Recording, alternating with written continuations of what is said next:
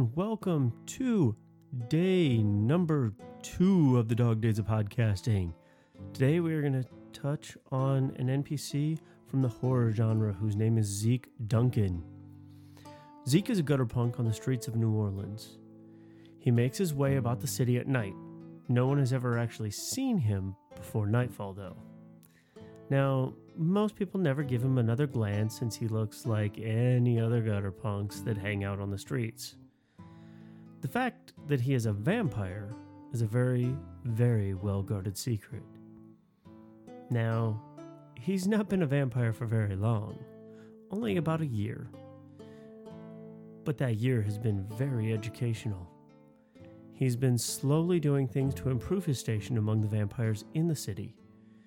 And at some point, he might even make it off the streets.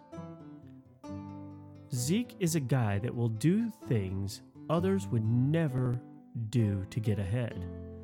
He is also looking for other young vampires to hang out with so that he might learn more about the other vampires that have been there for a long time. Now, a short history. Zeke ran away from home at a very young age. He learned to find food and shelter. And one night, while panhandling, he'd made the mistake of trying to get an old vampire to give him money.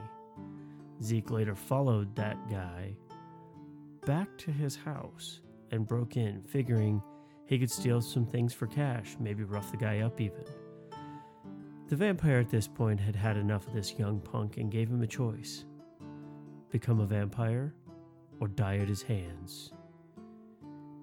And Zeke is no fool. He made his choice.